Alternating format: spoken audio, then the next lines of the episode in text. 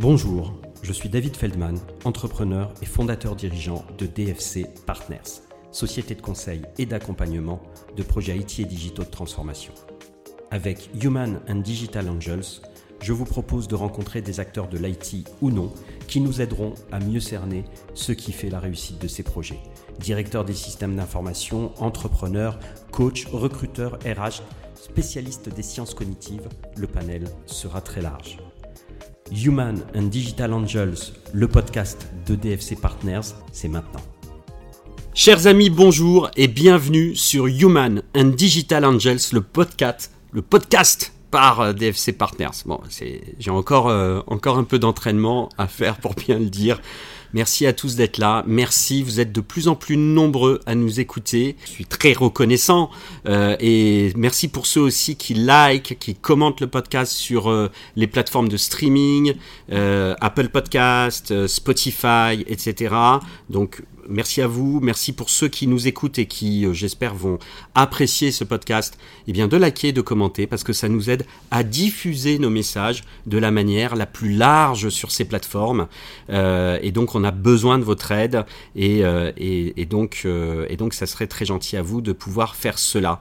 Aujourd'hui, on va parler d'un thème peut-être que vous connaissez, mais vous n'y comprenez pas grand-chose, et il n'y a pas de problème parce que tout ça est un peu nouveau. C'est le Web 3 au sens large, et j'ai le grand plaisir aujourd'hui de recevoir quelqu'un de beaucoup plus jeune que moi, qui s'appelle Harry Benkemoun. Salut Harry. Salut David. Merci de me, recevoir. Bah écoute, ça fait un moment qu'on discute ensemble. Ça fait un moment, ouais, ça va faire bah, bien un an qu'on Bien un an je te parle un peu de mes projets, euh, Exactement. Euh, où j'en suis, ce que je vois moi de, de l'intérieur de ce monde un peu euh, nouveau que tu as défini comme Web 3. Exactement. C'est vrai que ça intègre plein de termes qu'on a l'habitude d'entendre.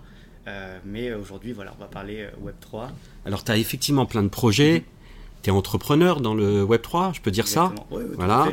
Et puis il faut tout de suite poser pour euh, nos amis qui n'ont pas l'image, qui ont que le son, mhm. le paysage. J'ai dit beaucoup plus jeune parce qu'effectivement il y a quand même un intérêt dans cet échange. C'est non pas le choc des générations, parce que certes je suis un peu plus vieux que toi, mais mhm. officiellement, mais dans la tête, je me rapproche de ton âge. Et tu as?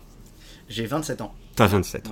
Voilà, effectivement. Et donc on va parler dans ce podcast déjà comme tous les épisodes du, podcast de DFC Partners, il y a Human and Digital Angels. Donc d'abord le Human.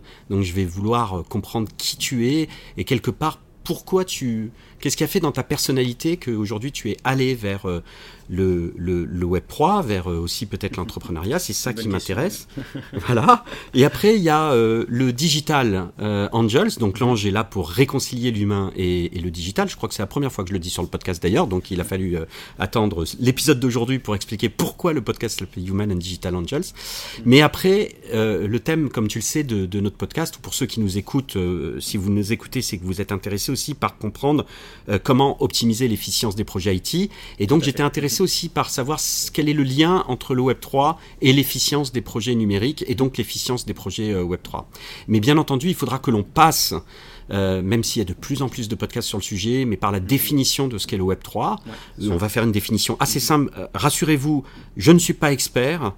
Harry l'est, mais on va rester sur une définition justement qui va définitivement ancrer ce qu'est le, le, Web 3 dans votre tête. Et puis voilà, pour arriver effectivement à comprendre, à comprendre ça. Et l'autre et le dernier point qui m'intéresse, c'est de savoir pour quelqu'un de ta génération, comment vous mhm. percevez le Web 3 Parce qu'il est vrai, on en a parlé déjà tous les deux en préparant ce podcast, que parfois, dans ma génération, eh bien, euh, on va considérer que c'est quelque chose qui ne va pas durer, euh, que c'est super énergivore et que par mhm. conséquent euh, écologiquement c'est pas c'est pas pérenne et donc ça va mhm. disparaître. Mais moi, qui a un peu plus de cheveux blancs que toi, mon ami. J'ai déjà entendu ça, ça, se voit pas, j'en ai pas beaucoup, c'est vrai. Merci, et c'est naturel, je le dis, parce que souvent on me dit sur les réseaux euh, que c'est pas naturel. Je le dis, c'est naturel. Mais euh, euh, j'ai déjà vu ça. J'ai déjà vu ça à la mhm. naissance de l'Internet, 1995-1996. J'étais certes jeune, mais euh, j'ai j'ai déjà entendu ça. La nouvelle économie aussi, où c'est vrai qu'il y a eu quand même un aspect, un moment de destruction de la bulle, mais il en est resté beaucoup. Et donc moi, je me méfie quand il y a une innovation qui est traitée comme ça par le commun des mortels, on va Ouais. dire, Mhm. et en plus qui est un peu sulfureuse, parce qu'on va en parler aussi, le Web 3, les NFT, le métaverse, c'est quand même assez sulfureux, et il faut jamais oublier que dans le Minitel, il y a quelque chose qui est très clair, je le dis souvent, dans le Minitel, il y a un monsieur qui a fait fortune, qui s'appelle Xavier Niel, Mhm. et il a commencé par le Minitel Rose. Évidemment. Voilà, oui, il à faut jamais l'oublier. Il a même, je crois, su avoir une petite condamnation. Enfin, je veux, je veux pas, je veux pas être attaqué pour diffamation, mais je crois qu'il avait été, il avait eu quelques sou- soucis.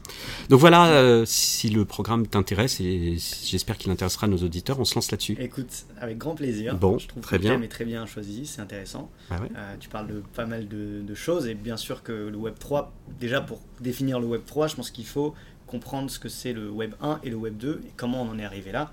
Euh, parce que bien sûr, je dirais qu'on n'est pas encore totalement dans le Web 3 actuellement. On en parle euh, énormément sur plein de, de plateformes, sur plein de podcasts, euh, à la télé euh, ou autres, mais on n'en est pas encore là, à proprement parler. Euh, pour moi, le Web 3, c'est encore une utopie. On pourrait le définir comme ça. C'est ce qu'aurait dû être Internet, mais euh, ce qui ne l'a pas été. euh, voilà, Et ça, et Pour ça c'est très intéressant. Alors bon teasing, mais tu ne vas pas échapper à la première partie. Je te vois, je, je sens que tu essayes de dire bon le human, on va, on va échapper. Mais non, tu ne vas pas y échapper. mais avec Alors je te pose la première question. Harry Benkemoun, qui es-tu? Bah, Écoute, euh, David, moi j'ai toujours été un voilà, passionné par les nouvelles technologies. Je pense que depuis le plus jeune âge, je lisais des magazines sur plein de thèmes qui allaient faire le futur de d'aujourd'hui en fait, mais quand j'étais petit, bah, c'était le futur de demain, Euh, notamment euh, sur euh, ce qui est biotech, ce qui est espace et ce qui est informatique. C'est des choses qui m'ont toujours intéressé. Je dirais que j'en ai pas fait forcément mon, expertise dans, ma formation, on va dire. Je me suis, j'ai eu une formation plus mathématique à la base et ensuite financière, donc je n'étais pas forcément destiné à rentrer dans la tech, mais c'est mes premières expériences qui m'ont amené là-dedans. Euh, D'abord dans une société de, formation B2B à la data science. Donc c'était aussi la première entrée dans ce qu'est euh, la data science, euh, le big data, vraiment euh, au plus cœur enfin au cœur même de, euh, ce sujet qui est euh, passionnant et qui est euh, en plein d'actualité aujourd'hui. Aujourd'hui. Et euh, donc la data science m'a euh, extrêmement intéressé. Euh, donc c'est un peu le, premier pas que j'ai fait dans le monde de la tech euh, auprès d'une startup. Euh, voilà. C'est les études qui t'ont amené à ça ou c'est ta curiosité? Est-ce que tu penses que aujourd'hui les gens qui euh, euh, vont vers euh, cette Mm. in- les innovations du Web 3 sont des gens curieux? Je pense qu'il y a un peu de tout. Euh, comme dans plein de nouveaux euh, secteurs, il y a un peu de tout. Il y a des gens qui tombent là par hasard. Il y a des gens qui suivent, euh, enfin, il y a des gens qui sont dans le luxe et qui se retrouvent là-dedans parce que leur secteur va être transformé par, par le Web3. Et il est déjà en, plein dedans. Euh, je pense qu'il y a pas mal de, personnes avec des profils très différents qui vont avoir un intérêt euh, à travers le Web3 parce que c'est euh, un peu un, mot à la mode, etc. Donc il y a, plusieurs profils. Il y a des gens qui sont très tech, il y a des gens qui étaient là dès la première heure du développement de la blockchain en, en 2009 avec le lancement de Bitcoin. Donc en fait, on retrouve un peu de tout. Et aujourd'hui, euh, je pourrais pas dire que y a, il y a un secteur à proprement parler. Il y a plusieurs secteurs qui euh, sont liés à plusieurs thématiques, euh, plus marketing avec des NFT, plus euh, plus finance avec la DeFi, plus Et comment, avec les DAO. comment, on se, comment on se retrouve dans, dans ce secteur très incertain Mhm. aujourd'hui, où même en étant entrepreneur, on se cherche, alors que l'on est quand même dans un pays où euh, on passe son bac, on fait des études, puis on va travailler. Il y a, il y a un moment, comment, comment, comment tu, tu as géré cette partie-là euh, Est-ce qu'à un moment, tu as suivi un schéma, le schéma normal et tu t'es dit non, mais il y a un truc trop gros à côté, je peux pas passer à côté, il faut que j'aille voir Ou alors tu t'es dit non, euh, le métro boulot dodo, c'est pas pour moi, et no offense à, à tous ceux qui font métro boulot dodo, c'est c'est pas péjoratif dans ma voix, c'est chacun euh, chacun vit son son chemin de vie, mais euh, c'est pas pour moi et euh, donc non, je vais aller vers vers l'innovation technologique. Ouais. Bah, déjà, j'aimerais finir un peu sur ma présentation. Donc, après cette période en start-up, j'ai rejoint une entreprise qui était euh, une ESN, donc euh, spécialisée dans, dans le, le développement de, de logiciels, pas le développement de logiciels, mais l'intégration de logiciels auprès de, des entreprises. Donc, la, la, la- la notion vraiment de transformation numérique, je l'ai vue à ce moment-là auprès de PME et de TI qui avaient des problématiques de Mhm. transformation de leur logiciel, des gens qui étaient encore sur des, des choses vraiment à l'ancienne, on va dire, et qui, qui déjà avaient du mal là-dedans. Donc, au niveau purement processus interne à l'entreprise, j'ai pu le voir à ce moment-là. donc, ça c'était avant d'entreprendre. Et c'est quelque chose qui m'intéressait de me, de me, demander bon, bah, on est à une ère où euh, on parle de nouvelles technologies, de data science, d'IA. Euh, bah, à l'époque, il y avait des crypto-monnaies et la blockchain que je commençais à regarder déjà un petit peu, mais je me suis dit, il y a une fracture entre des entreprises qui essayent de simplement se digitaliser, euh, digitaliser leur processus, mhm. numériser un mhm. petit peu leur, bah, ne serait-ce que leurs documents, ou avoir même des best practices en interne pour que les les employés puissent se former à ces nouveaux sujets. Et on en était déjà loin. Donc euh, il y a une réelle fracture à ce niveau-là, je pense, euh, mhm. encore en France. Hein, et euh, mhm. ça, c'est pas prêt de s'arrêter. Je pense que pour y arriver, il faut que ce soit les individus à l'intérieur des entreprises qui soient porteurs de ces nouvelles technologies.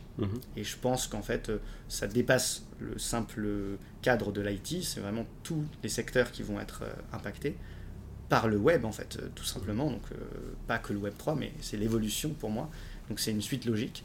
Euh, et euh, si tu veux, donc comment j'en suis arrivé là euh, à entreprendre, comment je me suis dit le Web 3, enfin avant même qu'on parle de Web 3, j'étais déjà du coup dans, dans un projet autour de la blockchain.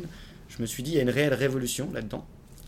pourquoi? Parce que c'est la sous-couche qui manquait à Internet pour pouvoir devenir transparent, enfin c'est déjà transparent, mais pour pouvoir devenir pertinent et apporter un plus, surtout au niveau business. Pour moi, mhm. l'évolution euh, blockchain, elle, apporte elle va apporter un changement considérable auprès euh, des entreprises. D'accord. Et c'est surtout ça qui m'a intéressé. Euh, donc c'est ça qui t'a intéressé, c'est-à-dire, ouais, donc le, le, le, on en vient un peu à la question de, effectivement, qu'est-ce que tu vois, qu'est-ce que ta génération voit dans, dans cette innovation? C'est très intéressant ce que tu dis, c'est que c'est pas une innovation de rupture. Toi, tu dis que c'est une pure continuité de ce que l'on vit depuis le Web 1. Euh, on, parle souvent du Web 1, je crois qu'on parle pas du Web 0. Hein. On parle pas de Web 0. non, pas vraiment, le Web 0, c'est le papier en fait. Ouais, on va dire que c'est ça. Ouais.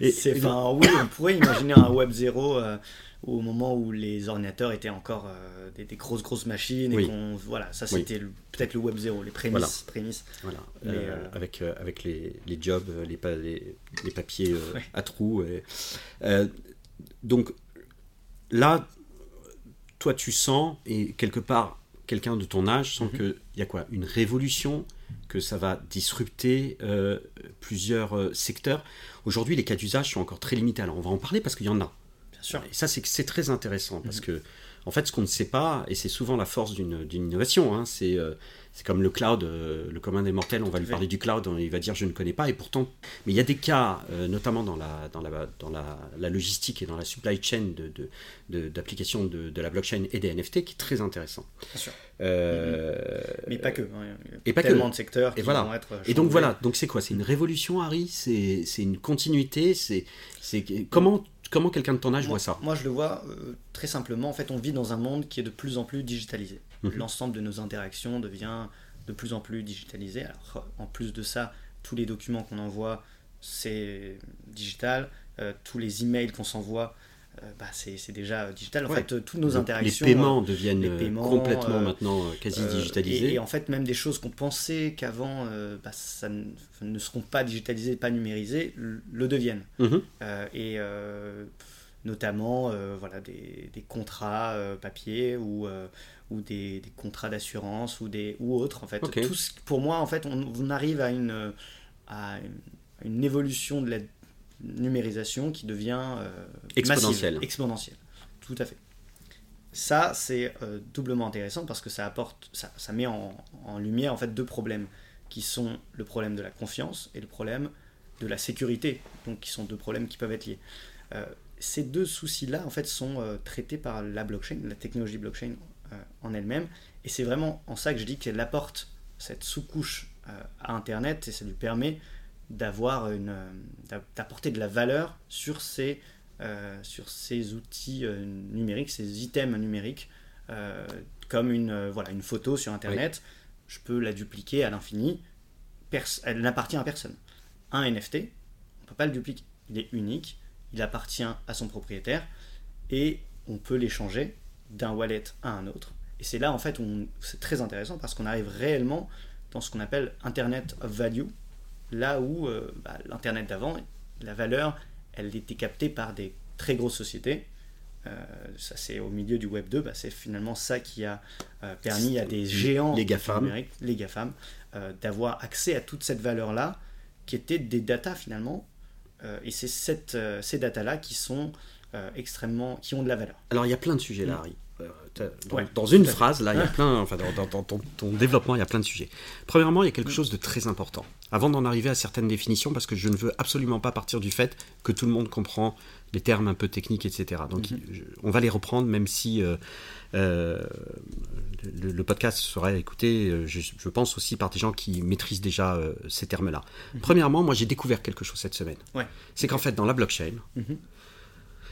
et dans les NFT, qui sont pour moi des sujets très importants du Web3, parce qu'on y mhm. reviendra après. Le Web3, c'est le métaverse, c'est la blockchain, c'est le NFT. Pour moi, c'est des couches. Et euh, voilà, pour moi, ça fait. Alors, mm. tu, me diras après si tu es d'accord avec cette définition. Mais ce que j'ai compris euh, euh, de, cette de, de l'innovation, c'est que l'innovation n'était pas dans la technologie.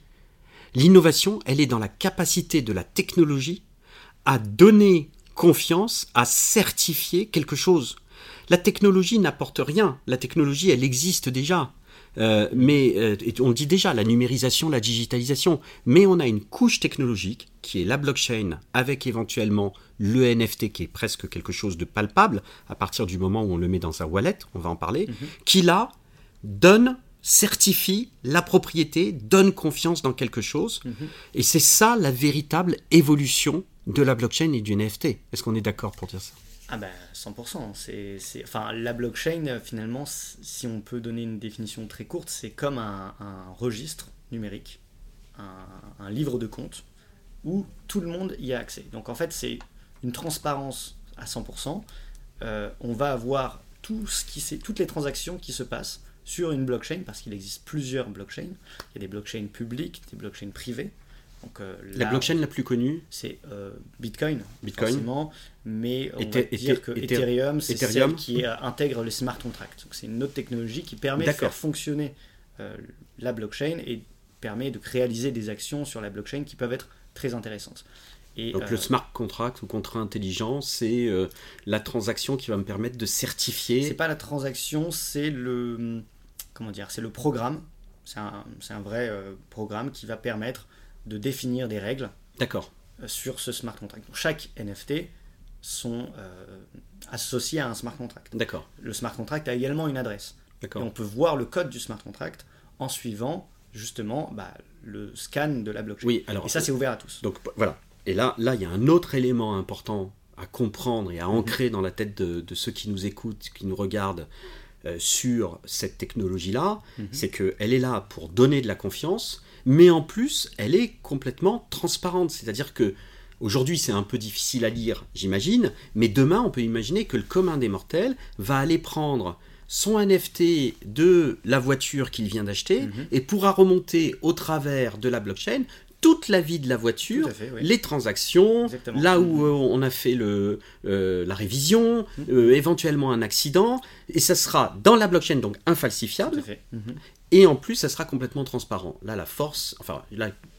même si on n'est pas un expert du sujet, on peut tout de suite comprendre l'intérêt de la technologie. C'est-à-dire qu'on a réussi à créer pour la première fois dans l'histoire de l'humanité le réel, j'aime bien l'appeler comme ça, le marbre numérique. C'est la première fois dans l'histoire de l'humanité qu'on a un outil qui nous permet de retracer de manière exacte tout ce qui se passe sur ce livre de comptes. Donc ça, c'est du jamais vu, c'est vraiment... Donc c'est plus le script qui vient avec le marbre et qui tape avec le marteau. c'est ça. Et voilà. Et là, où en fait euh, on a pu voir, euh, également j'aime beaucoup l'histoire, donc euh, ça, ça m'intéresse énormément de faire des rapprochements entre bah, la blockchain, l'histoire, mais aussi du coup les nouvelles technologies et le passé. Et en fait on se rend compte qu'il y a eu énormément de choses qui ont été bafouées dans l'histoire, notamment des choses qui étaient inscrites dans le marbre qui ont été euh, effacées, remises après, donc euh, notamment en Égypte, où il y a euh, des dynasties entières de rois avec toute leur vie qui ont été effacées pour, au profit d'autres rois des années après. Là, avec la blockchain, on ne peut pas le faire. On crée la première, pour la première fois dans l'histoire un arbre numérique qui, implémente l'ensemble des transactions. Et par ces transactions-là, on peut avoir des informations encore plus intéressantes. C'est pseudonyme, on n'a pas le nom de la personne qui a réalisé la transaction, c'est une adresse, c'est haché, donc c'est euh, vraiment une adresse qui n'a rien à voir avec euh, mhm. le nom, mais par contre on peut avoir accès via cette adresse à l'ensemble du wallet. Et justement, le wallet, c'est ce qui représente l'identité d'un individu. C'est un portefeuille numérique, tout simplement, qui détient d'autres actifs. Comme des cryptos, comme des NFT. Et Alors euh, c'est ça, le, juste, juste pour revenir sur le terme du wallet, hein, c'est ce mm. portefeuille numérique. ce que j'ai compris également, et ça aussi, je pense pour l'ancrer également euh, euh, comme élément de compréhension mm-hmm. important de, de, de, de, tout ce Web3 et des NFT, c'est que le wallet, il y a des wallets qui sont dans, la, dans le cloud, euh, je crois qu'il y en a un qui s'appelle Meta, Meta, Metamask. Metamask. Mhm. Voilà, lui c'est un wallet qui est dans le cloud. Et on a une licorne française mhm. qui euh, fabrique des wallets physiques, qui sont en fait des clés USB légèrement améliorées, euh, très sécurisées, très cryptées, et qui s'appelle Ledger. Exactement, c'est ça. Tu as vu, j'ai bossé mon, ah j'ai bossé mon sujet. Hein. Il y a d'autres types de wallets, on va pas rentrer forcément dans le détail non plus, mais on va dire qu'il y a hum, des wallets, enfin le plus important dans un wallet, c'est la clé privée. La clé privée, c'est ce qui permet de retrouver un wallet de, via donc, euh, une série de, voilà, de caractères, de mots euh, qui forment euh, une phrase souvent. Et donc c'est cette clé privée-là qui est vraiment fondamentale et qui est hyper importante de, toujours avoir avec soi. Oui, c'est ce qu'il faut ne pas se faire voler. C'est ce qu'il faut ne pas se faire voler, c'est ce qu'il faut ne pas perdre. Euh, sinon, on perd tout ce qu'il y a dedans. Hein. Moi, j'ai perdu un wallet euh, là-dedans. Bon, c'est pas grave, il n'y avait pas énormément de choses dedans, mais je sais que je connais des gens qui ont perdu des, des clés privées avec. Euh, Comment on perd une clé privée on, on, on, on, oublie, on, oublie. c'est un code en fait. On oublie, on oublie le code. On oublie le code, on l'a pas noté. en fait, on, le voit affiché une fois il faut le noter euh, tout, de suite, sinon on perd le. Sinon, euh, bon, ça c'est encore mm. une technologie qui est, qui est, qui est à. en fait, on va dire que ce que j'aime bien aussi dans la, blockchain et ce qui nous force en tant que société aussi, euh, vu qu'on rentre dans cette phase où tout devient de plus en, de plus, en plus digitalisé, le fait d'être dans le Web 3, c'est-à-dire d'interagir avec des applications natives Web 3, ça va nous forcer en fait en tant qu'individu à avoir à la fois la maîtrise sur nos finances, réellement, c'est-à-dire que personne ne peut les gérer tant qu'on est garant de la clé privée, mais ça, implique également, de manière assurée, bah, le fait de devoir euh, améliorer notre connaissance sur la cybersécurité. Et ça, c'est vraiment fondamental. Je pense que c'est quelque chose qui manque encore globalement dans la société, c'est réellement euh, une, une culture de la sécurité digitale, la sécurité numérique. Bien sûr, parce que ça, ça, va devenir tout ça fondamental. Est, tout ça est très nouveau, euh, même si, bien mm. entendu, les sujets et, et, malheureusement se développent énormément parce que eh bien, je pense que le sujet aujourd'hui n'est plus de savoir si un jour on va rencontrer un problème de phishing ou c'est quand est-ce qu'on va bah être frappé par ça. Voilà. pour l'avoir vécu, pour l'avoir vécu personnellement, je, sais de quoi je parle. quand tu parles, j'ai l'impression que tu vois un impact sociétal très fort de cette technologie. Et ça, ça m'intéresse parce que je, suis toujours intéressé par montrer que la technologie n'est, euh, je sais pas comment le dire, mais n'est qu'une excuse et qu'en fait la mm. technologie euh, est plutôt intéressante pour son impact sociétal, etc. Tu es capable de, enfin, tu as, réfléchi à, à, ce que sera la société euh, dans, dans, dans, 10, 20 ans Quelle est la société que tu construis dans ta tête en te disant, bah voilà, dans 10, 20 ans, voilà voilà, voilà quel aura été l'impact de cette technologie. Au stade où il y aura le, le web, euh, le web 5 euh, euh, et où tu feras ce podcast avec un, un, jeune homme de 27 ans et qui te dira ah oui, tu diras ah oui mais attends mais moi j'ai connu le, le, web 3. Je sais pas si on parlera vraiment de web 5. D'accord. je pense qu'on on n'est pas déjà encore totalement comme je l'ai dit dans le web 3.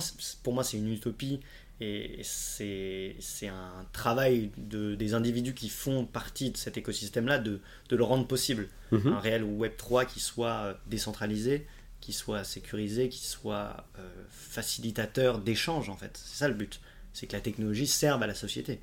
Donc moi, en fait, j'imagine toutes les... Euh, déjà, toutes les frictions qu'on peut avoir lorsqu'on est dans un processus, que ce soit par exemple prendre l'avion, aller d'un point A à un point B, être en contact avec des avec l'administratif directement. En fait, c'est des choses qui peuvent être assez longues, donc toutes les procédures administratives peuvent être assez longues.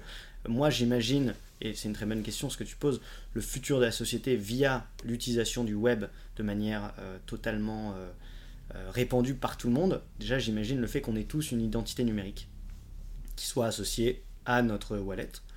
Ce wallet-là, il pourrait y avoir plusieurs wallets, bien sûr, mais j'imagine qu'en fait, il va y avoir un regroupement de l'ensemble de sa propre identité numérique, parce que finalement c'est beaucoup plus simple, mais ça va donner la possibilité à chaque individu de ne jamais avoir besoin de déclarer euh, son identité avec un bout de papier. Et en fait, son identité sera intégrée directement à, sa personne. Finalement, je pense qu'il mhm. va y avoir un, voilà, du biométrique pour pouvoir se connecter à son wallet. Et euh, ça permettra de faciliter l'ensemble des échanges qu'on pourrait avoir euh, dans la vie de tous les jours. J'imagine, voilà. Que, Donc il faudrait qu'on accepte d'être un numéro je, le caricature. Bien sûr, parce que bien entendu, euh, je veux dire pour. On est déjà un numéro, tu le sais. Hein. Oui, oui. Non mais c'est ça. Une carte en, en t'écoutant, en t'écoutant, je me mhm. disais aujourd'hui, en fait, euh, euh, en t'écoutant, on pourrait dire mais non, mais attends, mais je m'offusque, je ne veux pas être un numéro, un fichier, une identité. mais nous sommes en fait des multiples entités numériques, puisque je suis abonné à tel service, à tel service, à tel service, à tel service, et, que mon problème aujourd'hui, c'est que justement, je gère tellement d'entités numériques mhm. que j'en perds les mots de passe, que je me trompe, que je fais des erreurs. et en plus de ça, euh, ces services-là ont accès à des données qu'ils auraient pas forcément, mhm. dont ils n'auraient pas besoin. Oui, bien sûr. Et ça, c'est dérangeant. Et ça, c'est en ça que pour moi, le Web 3 apporte une réelle, euh, enfin, apporte euh, quelque chose de pertinent. C'est aussi dans le fait qu'on peut avoir de la permission. Donc, on peut permissionner les données qu'on va vouloir offrir et donner à, à, des services. Et derrière, oui, comme tu le dis, c'est vrai que ça peut faire peur ce monde où tout sera digitalisé, ou tout ce qu'on va faire sera épié, etc. Alors déjà, ce ne sera pas épié par une personne, hein, il faut, faut bien l'avoir en mm. tête, c'est pas des gens qui vont, euh, même aujourd'hui, c'est des algorithmes en fait qui, qui tournent. Mm. Alors c'est une, vraie, euh, une vraie réflexion, hein. c'est d'un point de vue philosophique, c'est intéressant de se dire, euh, est-ce que c'est la machine, enfin, qu'est-ce qu'on donne finalement à la machine? On lui donne énormément de pouvoir sur nos vies. Mais ça, on va dire que cette réflexion-là, on l'a déjà eue depuis des, centaines d'années, je mm. dirais. En fait, ça fait mm. déjà plusieurs, euh, plusieurs décennies qu'on est dans cette course en fait à l'automatisation, à tous les films de, science-fiction ou euh, de, de, prospective euh, mm-hmm. ont toujours la question de la place de la machine et de la maîtrise de la machine sur nos vies. 2001 Odyssée de l'espace pour sans doute le film le plus ancien euh, que j'ai euh, dans, dans, mon esprit. Et, et euh, Priska, ma chargée de communication, me regarde en me disant C'est quoi ce film? Tu es trop jeune pour le, connaître, Priska. mais trêve de plaisanterie, il y a un autre élément que tu as dit extrêmement important sur, pareil, dans les idées que je veux ancrer pour, pour que nos auditeurs comprennent bien c'est quoi ce monde? C'est la notion de décentralisation. Mmh et euh, je crois que. Alors, euh, là, là c'est là où j'ai commencé à perdre un peu le fil. Déjà, euh, pour une raison personnelle, c'est qu'au final, la totale décentralisation, je n'y crois pas. parce qu'il y a toujours un moment, un organisme centralisateur, mmh. collecteur, tiers certificateur, voire, pour rester sur la rime, contrôleur.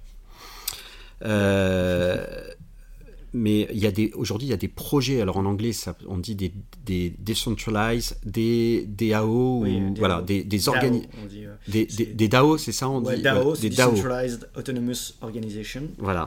J'attendais que tu le dises avec ton anglais parce que moi c'est des entités euh, si tu veux qui se réunissent à l'international euh, via un serveur de communication type Discord, Twitter, euh, Discord, c'est le réseau de, du Web3. c'est là où on va parler des NFT. Il y a mm-hmm. des communautés de NFT, donc c'est Discord. Exactement. Voilà, je me suis, me, suis connecté dessus. Bon, c'est une messagerie parmi d'autres. Hein, il y a pas un Slack en plus amélioré sur l'aspect communautaire. Exactement. Alors, tu l'as dit, j'ai j'ai creusé un peu le sujet mhm. et j'ai cru comprendre qu'il y avait des gens qui se rassemblaient autour de projets.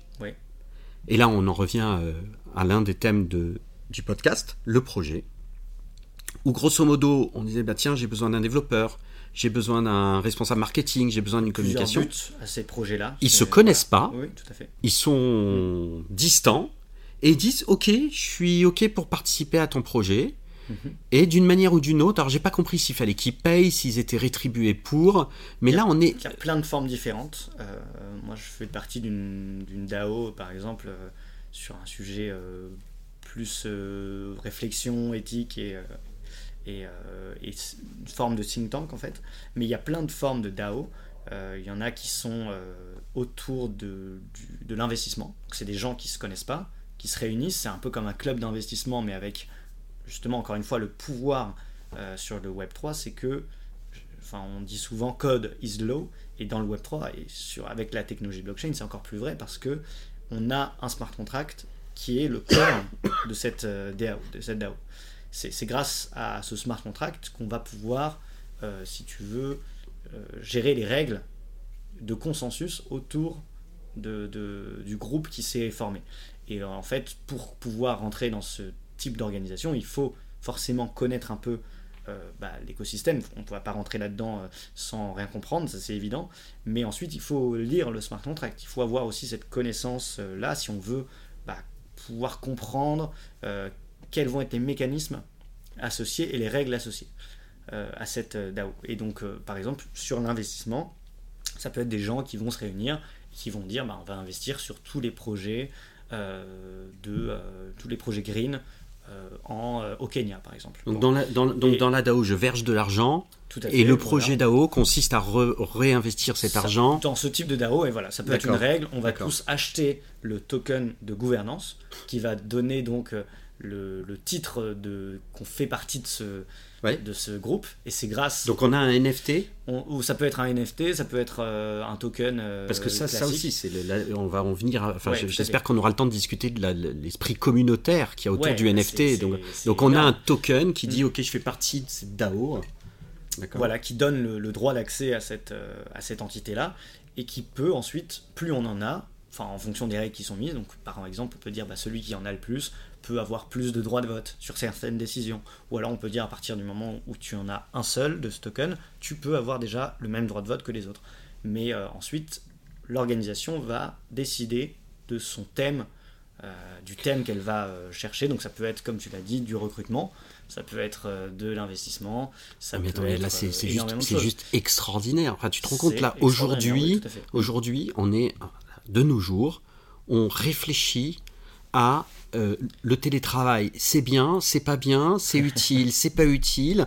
Et s'il est là le mardi, est-ce que ça pose un problème s'il n'est pas là le vendredi? Mhm. Et là, on est en train de parler de projets complètement décentralisés qui sont réalisés avec des gens qui sont euh, partout dans le ça. monde qui se réunissent autour d'un smart contract. Ouais, Parce que là, on a parlé d'investissement, Mm. etc. Mais moi, j'ai entendu parler de, de, de projets IT, de développement, de plateformes, avoir, de oui, en développement fait, logiciel. Tout à fait, ça peut être des groupes de développeurs qui se réunissent ensemble euh, à l'international et qui vont euh, bah, se former comme une entreprise pour gérer des. Mais tu viens de le projets, dire, se former Mhm. comme une entreprise, agir comme une entreprise, et c'est pas une entreprise. apolitique et en dehors de toute régulation euh, finalement euh, Alors, étatique. Donc c'est vraiment décentralisé. Voilà. Là, on parle Alors, de la pure en dehors de toute régulation étatique, peut-être pour le moment, ce qui veut dire aussi qu'il y a des DAO qui sont qui sont parfois apparemment limites un petit peu, Pour- ouais, il peut y en avoir certaines qui sont euh, qui sont à la, qui ont bah, ensuite ça dépend de la de, du mécanisme de consensus qui est derrière. Ouais. Il y a des DAO qui peuvent être enfin qui sont mal formulés, dont le code est justement un peu bancal et où un individu réussit à prendre euh, l'ensemble du contrôle de la DAO et là on, on se retrouve avec des vrais euh, euh, enfin on, est comme si on était dans la jungle euh, numérique, on va dire. Voilà. C'est vraiment, euh, on Ouais. sort de la jungle et on se réunit entre nous, et bah euh, c'est celui euh, qui est le plus fort qui va réussir à, à choper le reste. Donc là, c'est encore en expérimentation. hein. On est sur un Non, mais sujet qui c'est est ça. mais- tout, nouveau. Harry, je pense que on c'est hyper est- intéressant de regarder ça. On est Mm. super d'accord. Je veux dire, il faut bien que nos auditeurs et ceux qui nous regardent comprennent que on est au tout début de tout ça. Ah oui, tout à fait. Même si quand même il y a des, on va en parler, il y a des use cases, euh, Mhm. comme on dit dans notre jargon, pardon, il y a des, des cas euh, réels d'utilisation, des cas d'usage, mais on est au tout début de tout ça, et donc tu as parlé du mot jungle, et il est très souvent réutilisé par ceux qui interviennent dans, Mhm. dans ce, dans ce monde-là. Mais ce que je voulais, au travers des DAO, euh, montrer euh, et expliquer euh, à, à, à nos auditeurs, c'est vraiment... Aujourd'hui, on, on est en train de parler du télétravail, mais le Ouais. monde de demain, c'est notre situation fois 1000 Potentiellement. c'est juste voilà, et c'est là et c'est là qu'on touche, qu'on commence à toucher à l'aspect un peu évolution voire révolution de ce dont on est en train de parler dans le Web 3. Alors on va très loin et on va s'arrêter là parce qu'après Ouais, on risque de perdre ceux qui veulent pas devenir experts et, et- et je pense qu'on a déjà bien décrit et ancré ce qui était important pour le Web 3. Juste sur la DAO, Oui. pour euh, donner un peu de contexte, euh, j'ai lu ce matin qu'il y avait des, donc, il y a plusieurs typologies de personnes. Il y en a qui sont im- impliqués dans 100% dans une DAO, Mhm, d'autres qui sont dans plusieurs DAO et Mhm. Euh, ceux, enfin on va dire qu'en moyenne, les gens qui font partie des DAO, donc ça c'est un chiffre qui est sorti, ils sont rémunérés autour de 5000 dollars par mois en moyenne. Donc les gens qui font partie de ce, Waouh. Là, ça donne du contexte. Pour comprendre, donc c'est des gens qui sont rémunérés en token. Ça peut être des stablecoins. Un stablecoin, c'est un Une token, monnaie numérique qui est stable. qui est parce qu'elle est indexée sur l'euro Voilà. ou le dollar et elle est stable. Elle, indexée. elle ne, varie, peut elle ne être, varie euh, pas comme le Bitcoin. Il n'y a pas un effet euh, voilà. Elle varie comme une monnaie. euh, comme une monnaie normale et donc elle est plus stable. Ok. Exactement. Mais c'est une monnaie numérique. C'est une monnaie numérique, tout à fait. Voilà. Voilà. Et, et donc ces gens-là sont rémunérés soit en, en stablecoin, soit en crypto classique. En crypto classique. Ouais. Et donc à ce moment-là, Mhm. bon, c'est. C'était juste pour donner un peu de contexte. non, mais écoute, et, concret, et- quoi. et franchement, Mhm. tu. Tu as été euh, super clair alors que c'est vraiment pas évident. Moi, j'ai quand même écouté euh, 10 podcasts avant d'essayer de comprendre euh, les différents sujets et je, et je les survole. Donc bravo. Euh, c'est- continuellement se former de toute façon. Enfin, Ah bah là, euh, là, on est dans un truc conti- continuellement en évolution. C'est euh, passionnant. Mhm. Alors toi, qu'est-ce que tu fais dans ce monde? Bah, écoute, Qu'est-ce que tu, question. voilà, Euh, qu'est-ce que tu moi, réalises euh, aujourd'hui? Ce qui m'a intéressé euh, à prime abord, c'était euh, l'aspect financier, Ouais. euh, la, la, la DeFi en fait. C'est ce qu'on appelle donc la, la, finance décentralisée. Euh, et ce qui m'intéressait, c'était comment est-ce qu'on finalement on rend ça vraiment concret avec le, le monde d'aujourd'hui Mhm. et euh, enfin le monde réel, on va dire, le monde hors euh, blockchain et Web 3. Comment est-ce qu'on réussit à lier les deux, donc la finance décentralisée avec notamment la finance privée, private equity en Mhm. particulier, notamment avec un focus sur les startups. Donc mon premier projet était euh, là-dessus. Comment est-ce qu'on apporte les avantages de la DeFi pour améliorer le, les levées de fonds des startups, euh, permettre aux startups de se financer plus simplement, plus facilement, d'avoir accès à de la liquidité, ce qui est réservé surtout à des grands groupes, et comment, après avoir touché les startups, on pouvait toucher toutes les entreprises qui n'étaient pas cotées en leur apportant euh, la sécurité bah, euh, sur leurs actifs et euh, comment est-ce qu'on leur permet euh, finalement d'avoir accès à la liquidité qui est fondamentale pour une société euh, qui se développe et qui, qui est ambitieuse. Et donc ce, thème-là, c'était vraiment focus sur qu'est-ce qu'un security token ou un equity token. Concrètement, c'est un, un- une crypto-monnaie, enfin, on va dire un token, donc c'est une, une unité numérique, un actif numérique qui va être adossé non pas à une monnaie fiat euh, comme l'euro ou le dollar, mais à une action ou, un, ou par exemple un autre outil financier euh, associé à une société. Ok. Et mon but, c'était de créer une plateforme qui permettrait à des startups, ce qu'on appelle donc la tokenisation, créer, euh, numériser leurs actifs, les proposer à des investisseurs qui soient euh, donc à l'international. Donc c'était aussi ce côté financement plus rapide.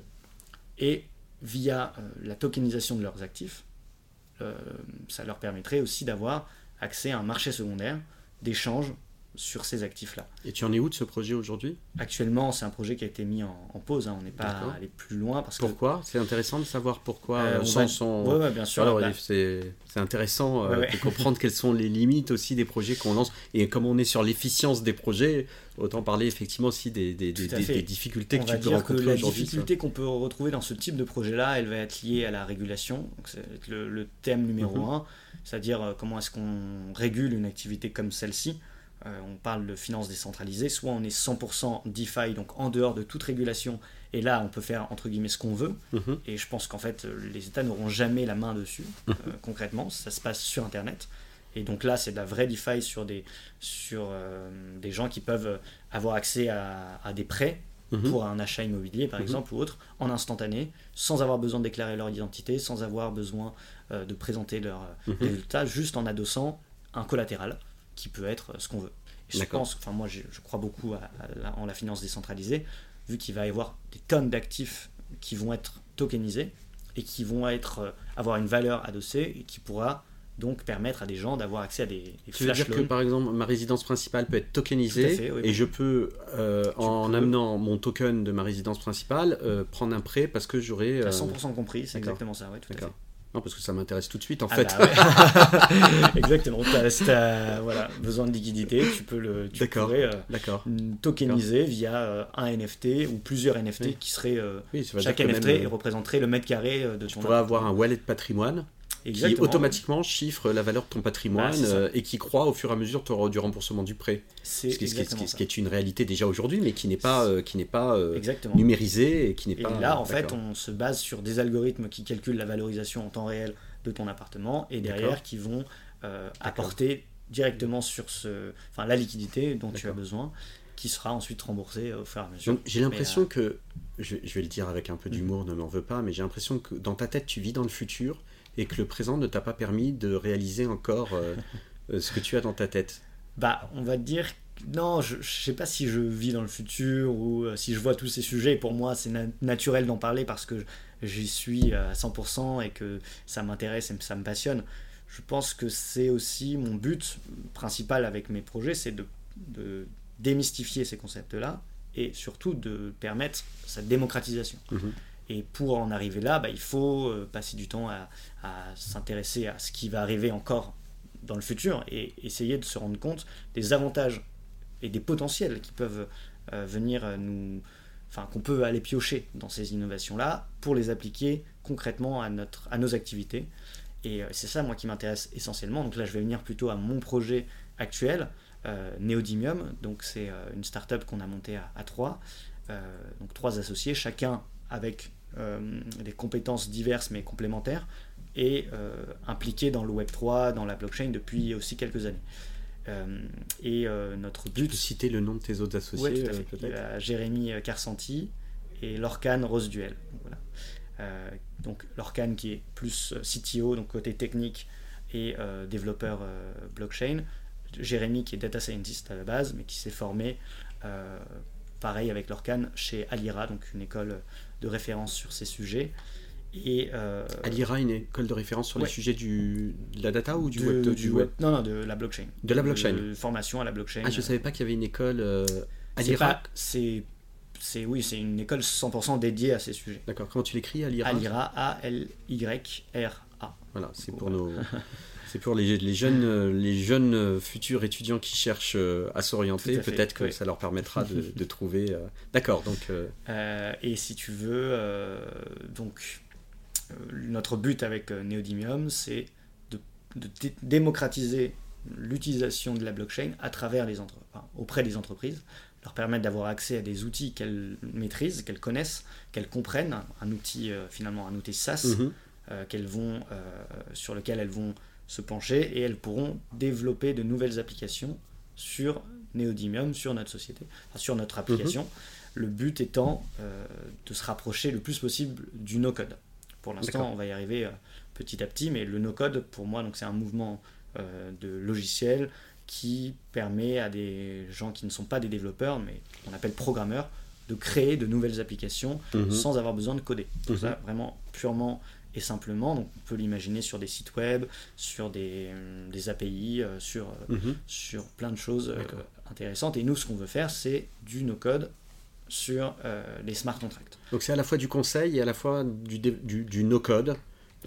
pour mettre en application des, des, des, cas d'usage de, de, clients qui cherchent aujourd'hui à... On est dans la construction des constructions. C'est un peu comme ça que je le, je, le, dis. Donc on va construire via toute une série de, de, enfin, on va construire avec nos clients, si tu veux, donc euh, un projet euh, qui passera d'abord par de la culturation, de la formation, en fonction du niveau de maturité du, du, client en face. Ensuite, on va créer un, cas d'usage avec lui. On va essayer de réfléchir à quelque chose de concret qui peut être appliqué dans son entreprise. Et ensuite, on va le matérialiser par un smart contract qui va être développé par nos soins. Et c'est cette construction-là qu'on va ensuite déconstruire pour tirer des, briques, des bribes de, code qui vont ensuite alimenter notre, notre catalogue de cas d'usage et notre catalogue de, mhm. de, de, de, ce qu'on appelle des widgets qui permettent des widgets, d'être assemblés les uns avec les autres pour créer un smart contract. Et clairement. Alors, ok, super. Mhm. Euh, et euh, donc aujourd'hui, un projet, euh, j'en reviens encore une fois au, thème du podcast sur l'efficience des projets. Mhm. Aujourd'hui, un projet IT ou informatique, parce que bon, on a toujours tendance à, à, passer un peu à l'anglais dans l'IT, mais voilà, moi je dis toujours tout ça c'est de l'informatique, hein, voilà, c'est de l'informatique, c'est des ordinateurs, ils sont distants, etc. Il y a du code, etc. Mais un projet aujourd'hui, euh, il est en cycle en V ou il est en agile, hein, euh, mhm. voilà, tu connais ça. Euh, c'est la méthode de management de projet qui change pour ceux qui, qui, nous écoutent, qui ne connaissent pas. Mais grosso modo, il y a toujours l'expression d'un besoin. Ce mhm. besoin, euh, il est plus ou moins exprimé complètement. Et mhm. ensuite, euh, on le rédige.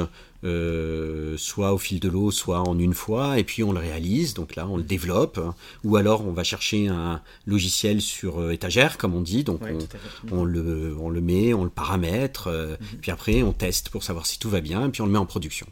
Aujourd'hui un projet c'est ça. Est-ce qu'un projet dans ton monde va ressembler à ça à l'avenir où, euh, où euh, c'est justement, il y a quand même l'aspect no-code. Donc, quelque part, on a, on a l'impression qu'on va exprimer certains besoins, parce qu'il y a toujours ça, mhm. mais qu'on va aller chercher des Legos, qu'on va les mettre les uns avec les autres. Et donc, il y aura beaucoup moins de sujets de. Euh, de bon, ça sera beaucoup plus standardisé. Mhm. Et il y aura beaucoup moins de sujets de Ah ben non, on a mal exprimé le besoin. Ben non, là, on fait de l'agile, mais pas tout à fait de l'agile. plein de sujets qui fait que les projets d'aujourd'hui sont pas efficients.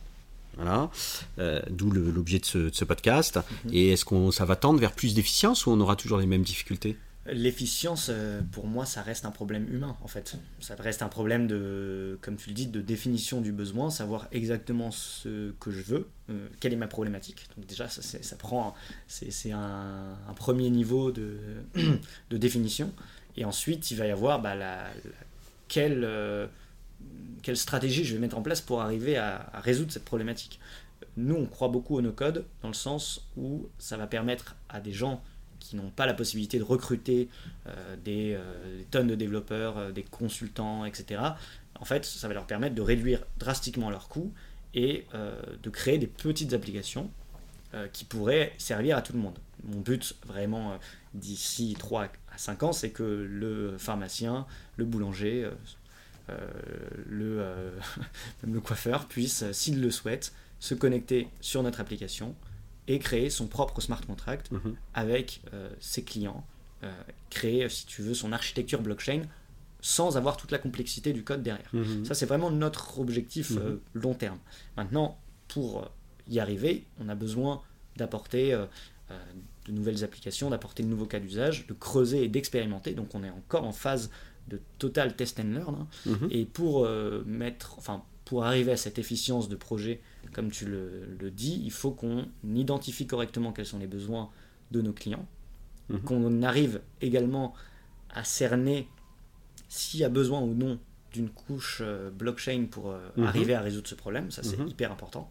C'est aussi une des raisons pour laquelle pas mal de projets Web3 ne font pas fonctionner sont, sont arrêtés parce qu'on se rend compte qu'il n'y a pas forcément besoin de mettre en place une architecture blockchain sur, euh, sur place. Ça, par exemple, c'est un des, un des écueils qu'on peut retrouver. Et enfin, euh, c'est surtout, bah, je pense, encore une fois, on parle d'humain, d'humain donc c'est la capacité à, à, réunir tout le monde autour de la table avec les, les mêmes notions, les mêmes termes, savoir vers où on va, où est-ce qu'on veut aller, ensuite sur euh, l'évolution de ce projet. Donc, euh, Mais c'est intéressant ce que tu dis, justement, là, on est au cœur du sujet de l'efficience. et encore une fois, euh, tu l'exprimes très clairement. en tout cas, pour ces projets blockchain, hein, mhm. on a dit tout à l'heure, et je pense que le juge de paix, il est là, il y a un aspect sécurité et confiance. Enfin, en tout cas, confiance, mhm. traçabilité, comme diraient les juristes, irréfragable. On ne peut pas démontrer l'inverse. Euh, et donc, euh, s'il n'y a pas cette nécessité mhm. d'avoir de, euh, ce, marbre numérique, ta notion est juste, ton concept est juste génial, et eh ben effectivement, il n'y a pas de raison d'être dans un, un, projet blockchain. Et ça, je pense qu'effectivement, il faut, faut, bien comprendre que là. Bon, alors après, on peut en venir au cas d'usage. On voit quand même des choses aujourd'hui où vraiment le cas d'usage est évident. Mhm. Euh, le sujet euh, de la logistique, la supply chain et, de, donc du transport de paquets avec différentes étapes, et pour prouver euh, de manière, encore une mhm. fois, irréfragable que euh, on a bien délivré ou que euh, il y a bien eu euh, à tel à tel moment un passage de, de, jalon. Mhm. si c'est dans la blockchain, personne ne peut dire non mais écoutez c'est votre informatique mhm. qui enfin vous avez vous avez fait ce que vous voulez, c'est vous qui avez qui avez modifié les données. Ben non c'est pas possible parce que c'est dans la blockchain, j'ai rien modifié et c'est automatique. Voilà je passe un truc, c'est automatique. C'est alors bien sûr l'un des déjà ce qui est fondamental pour pouvoir mettre en place une architecture euh, blockchain, il faut absolument avoir des données fiables. Euh, et les meilleures données qu'on peut imaginer les plus fiables sur le terrain, c'est celles qui sont données via de l'IoT. Donc quand je scanne un colis, cette, étiquette qui a été mise sur ce mhm. colis-là, mhm. elle doit, euh, enfin, elle permet de suivre mhm. toute l'évolution finalement de, de ce colis, mais c'est associé à l'étiquette. Donc si quelqu'un vient et, et modifie l'étiquette ou change de l'étiquette, par exemple, déjà, on, se retrouve dans de la complication. Mais bon, mettons que toutes les données sur l'ensemble de bout en bout de la chaîne sont fiables et validées. Eh bien, c'est surtout la capacité, grâce, enfin, grâce à la blockchain, on va réussir à connecter l'information et à savoir et à retracer en deux secondes finalement mhm. euh, un outil, un colis perdu, mhm. égaré. Euh, on peut savoir si à quel, enfin exactement qui était la dernière personne qui le détenait. Mhm. On peut savoir le nombre de temps qu'il est resté en transit à un endroit ou l'autre. Mais donc c'est là que c'est intéressant parce qu'on va mettre en commun l'ensemble de, des, des points d'entrée, de scan qui ont lieu sur la chaîne. Mais ce que tu me dis, on est déjà en capacité de le faire aujourd'hui. La vraie différence est que euh, je peux remonter toute la chaîne, et là peut-être effectivement... Mhm. Euh, des fois sur les fronts euh, des entreprises de transport, on a euh, les deux dernières euh, étapes où ça arrive qu'on ait toute la chaîne, mais surtout mhm. c'est infalsifiable. Je pense infalsifiable et c'est beaucoup plus rapide également. Et beaucoup, Moi, je, je donne souvent un cas qui a été fait par Walmart, qui a donc Walmart aux États-Unis, qui, a, qui avait cette problématique de traçabilité des mangues tout simplement. Hein. en fait, les mangues qui transitaient du Mexique aux États-Unis, ils n'arrivaient pas à les retracer. Ils voulaient savoir aussi euh, l'aspect euh, euh, l'aspect péremption de, mhm. de, ces mangues. Et leur but, c'était de retracer le plus rapidement possible, de la manière la plus sûre, ces mangues-là. Avant, ils mettaient deux semaines à retracer une mangue en moyenne. ça pouvait être plus, ça pouvait être moins. Grâce à l'utilisation de la blockchain, une blockchain privée via Hyperledger, ils ont mis en place ça dans tout leur système d'information Aujourd'hui, il passe de deux semaines à deux secondes. D'accord. Donc là, on se rend compte quand même qu'il y a un changement euh, d'efficience qui est euh, évident. Et là, c'est vrai que bah, si tu mets quelqu'un pendant euh, qui va chercher des mangues pendant deux semaines, c'est une ressource. Et en fait, du coup, il pourrait, on pourrait mettre en place une autre architecture qu'une architecture blockchain. Ça pourrait être plein de bases de données. voilà. Mais, l'architecture blockchain ça coûterait plus, plus efficiente. Exactement, c'est ça. Et ça, c'est important. Euh, je crois que tu connais bien aussi le monde de l'assurance. Oui, euh. Euh, c'est quoi un cas d'usage dans le monde de l'assurance, de la blockchain Un des cas d'usage qui peut être intéressant, c'est l'assurance paramétrique. D'accord. Donc, tous, les assureurs, tous les assureurs ne sont pas au courant de ce qu'est l'assurance paramétrique, mais c'est un, nouveau, un nouveau concept qui pourrait permettre, même si on parle d'assurance décentralisée, donc on a eu la finance décentralisée, on pourrait imaginer aussi une assurance décentralisée où euh, un, agriculteur, un individu, euh, va, se, euh, en fait, va créer son propre contrat d'assurance et le mettre ouvert pour que finalement des, sociétés qui prennent ce risque-là pourront donc assurer le risque de cet, agriculteur. Donc là, c'est du paramétrique dans le sens où on va mettre en place un certain nombre de paramètres qui vont être, pour un, agriculteur, c'est assez assez simple. On peut imaginer que euh, en fonction de la sécheresse qu'il aurait eu, euh, bah, il est remboursé indemnisé en fonction d'un certain seuil de, mhm. sécheresse. Mhm. Et cette, en fait, on va donc plugger le smart contract avec une source de données, de météo par exemple, pour déterminer un seuil à partir duquel on indemnise l'agriculteur. Et ça, ça pourrait être rendu automatique sans avoir besoin qu'il y ait un seul humain sur cette chaîne de valeur-là. Là, c'est intéressant dans, voilà, dans cette assurance pour un agriculteur, mais on peut imaginer énormément de cas d'usage dans l'assurance, notamment voilà, l'automatisation et enfin l'automatisation de l'indemnisation et euh, permettre notamment aux assureurs, un des chiffres qui est sorti, c'est que ça pourrait euh, permettre une réduction des coûts en moyenne euh, sur l'assurance de 200 milliards de, dollars. Donc ça c'est, il y a énormément de, de, coûts opérationnels qui sont associés pour les assureurs, de savoir bah, est-ce qu'il y a bien eu indemnisation, comment est-ce qu'on peut le vérifier, etc. Et ça, bah, grâce à des smart contracts, on peut y arriver sans avoir besoin de faire appel à un humain. Harry, on a fait un bon tour. On a fait un bon tour du sujet. J'ai pas l'impression qu'on ait oublié grand chose, bien entendu. Euh, l'idée n'était pas de descendre dans les couches basses parce qu'après ça devient un débat d'experts et c'est vraiment très compliqué euh, et c'était pas c'est pas l'objet de, sur, de, si deux trois fois on est rentré un petit peu ouais, ouais non mais c'est bien. non mais c'est bien quand même de montrer à ceux qui nous écoutent que quand même il y a de la culture derrière faut voilà il faut leur montrer qu'à un moment il y a un expert avec nous et que nécessairement il décroche donc je t'ai laissé aller un peu pour dire vous voyez il y a un moment là Harry il maîtrise son sujet non mais sans flacordnerie aucune tu, tu, tu le maîtrises super bien et tu as été très clair et euh, bon, je savais. J'essaye, mais c'est gentil. Bah non, mais écoute. Euh, un des points, juste pour euh, conclure, tu parlais de génération. Je pense pas que ce soit un, un problème de génération, de conflit de génération. Je pense que c'est des, des, gens qui croient en la technologie, qui, qui se disent est-ce qu'il y a une réelle révolution via cette technologie-là? Euh, Moi, je pense que c'est global. C'est pas juste simplement des, les jeunes qui vont être plus attirés par ça. Il y a des jeunes qui, qui sont totalement contre les crypto-monnaies, contre euh, l'innovation même, et des gens beaucoup plus âgés qui considèrent que c'est euh, une révolution. Je ne pense pas que ce soit un problème de génération, je pense que c'est un, mindset qu'il faut s'appliquer. Et, euh, et, enfin, un des points, juste pour conclure là-dessus, il y a eu le web. Moi, je suis entre le web 1 et le web 2. Finalement, je suis arrivé, euh, mhm. je, suis né, euh, le web 1 était déjà là. Mhm. j'ai vu les débuts du web 2 arriver mhm. et, et l'évolution que ça, ça, a donné. Hein, vraiment, ton premier ordinateur, c'était quoi? C'était euh, c'était le PC euh, de, mes, euh, de mes parents sur lesquels je jouais c'était un PC. à des jeux. C'était un PC, ouais, c'était un PC. mais j'ai toujours eu des ordis chez moi, quoi. C'était. Un mi-cinquantenaire, il n'a pas connu le Commodore 64. Ah oui. si vous vous reconnaissez en écoutant le podcast, vous mettez un commentaire. Voilà, Auric Atmos, Commodore 64, Atari Spectrum, voilà.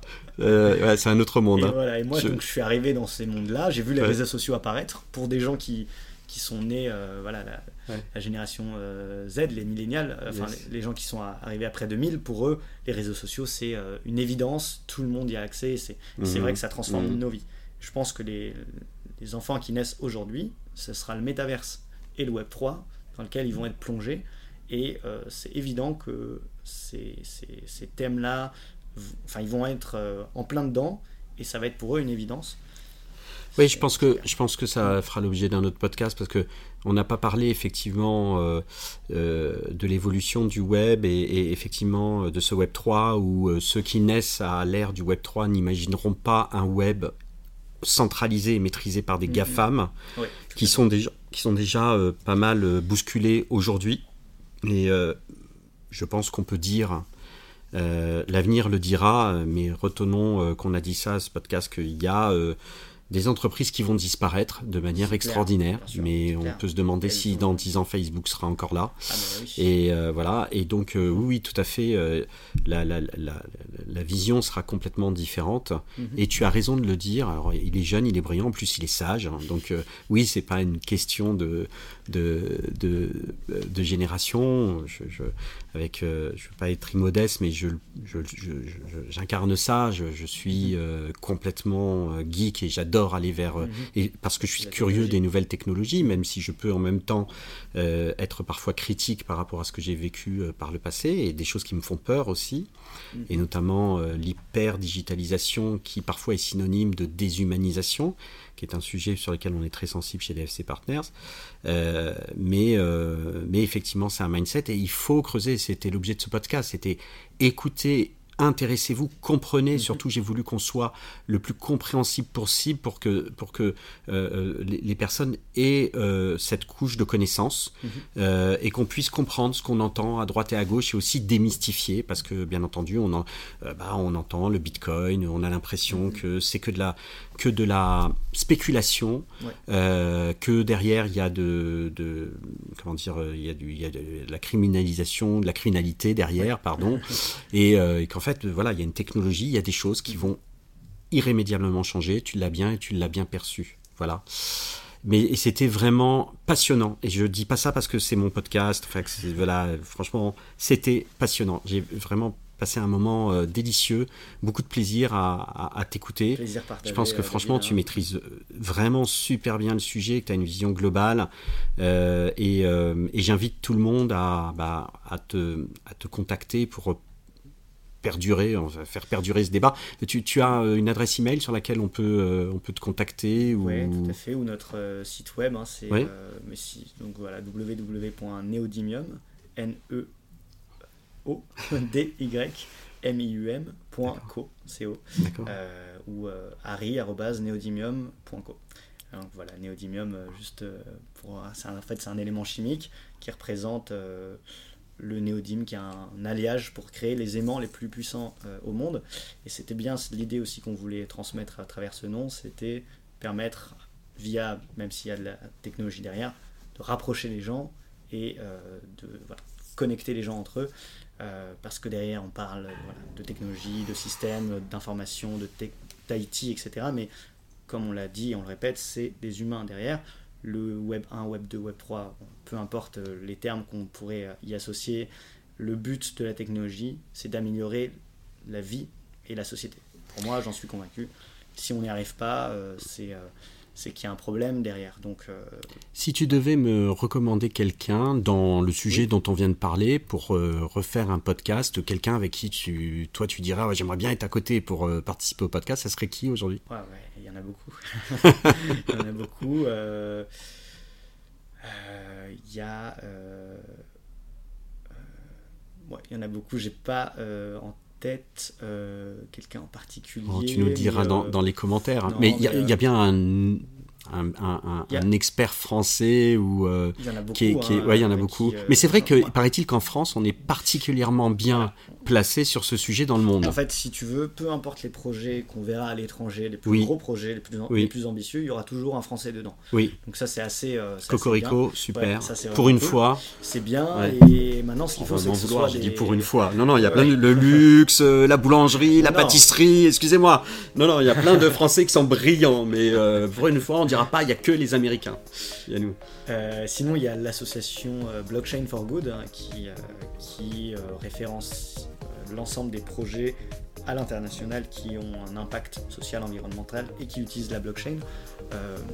donc, on pourrait aussi creuser ça. Moi, c'est une association que, que je suis. Ok, d'accord. pas mal. Donc, c'est une association française. Ok. on va les taguer on peut les taguer, tout à fait. Ok, et, euh, et euh, bah écoute, je crois qu'on a tout dit. Merci beaucoup. J'espère que vous en avez appris, que vous avez appris plein de choses euh, sur ce monde-là. C'était vraiment l'objet de le découvrir avec un jeune homme brillant de 27 ans.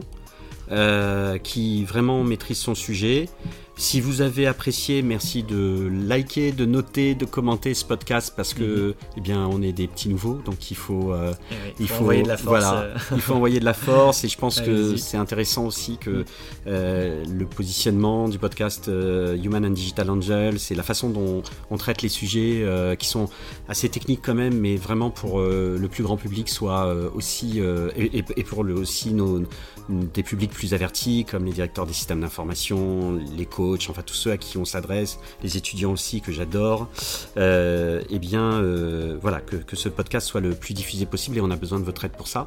Moi, avant de terminer, je voudrais remercier une personne, mais tu sais qui est-ce que je vais remercier? Euh, Vas-y. je, je vais remercier ta maman. Nathalie, si tu nous écoutes, je t'embrasse. C'était passionnant de faire ça avec ton fils. Et pour la petite histoire, Nathalie a travaillé avec DFC Partners il y a quelques années. Et c'est comme ça qu'on s'est connus. Donc il n'était pas possible de terminer ce podcast sans faire un coucou à ta maman. Merci à tous. Et surtout, soyez exaltés.